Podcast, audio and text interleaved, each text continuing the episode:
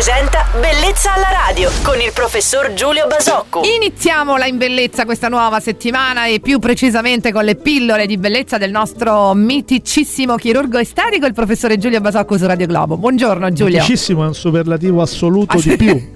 molto, molto di più. Allora. Sembra siano tutte in attesa che arrivi in Italia un prodotto attraverso il quale si ingrandiscono le labbra. Non si riassorbe, non ha effetti collaterali. Ne sai qualcosa Giulio? Allora Roberta, più che un prodotto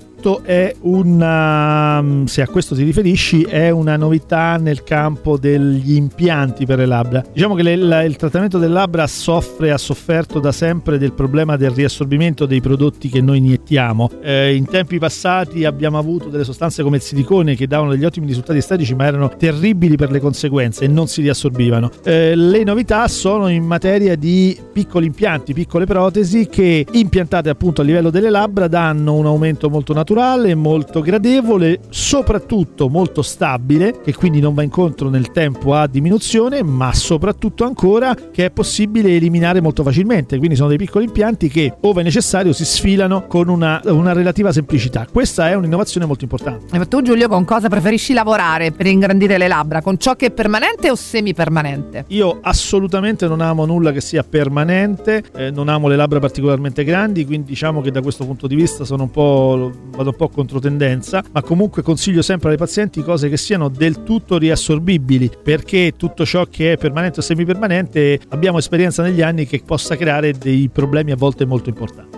E poi sempre con tante soddisfazioni, grandi risultati, il nostro chirurgo estetico Giulio Basocco, il quale tornerà domani con altri argomenti e consigli per voi qui su Radio Globo. Felice settimana, ciao Giulio! Ciao Roberta e buona settimana a tutti! Bellezza alla radio.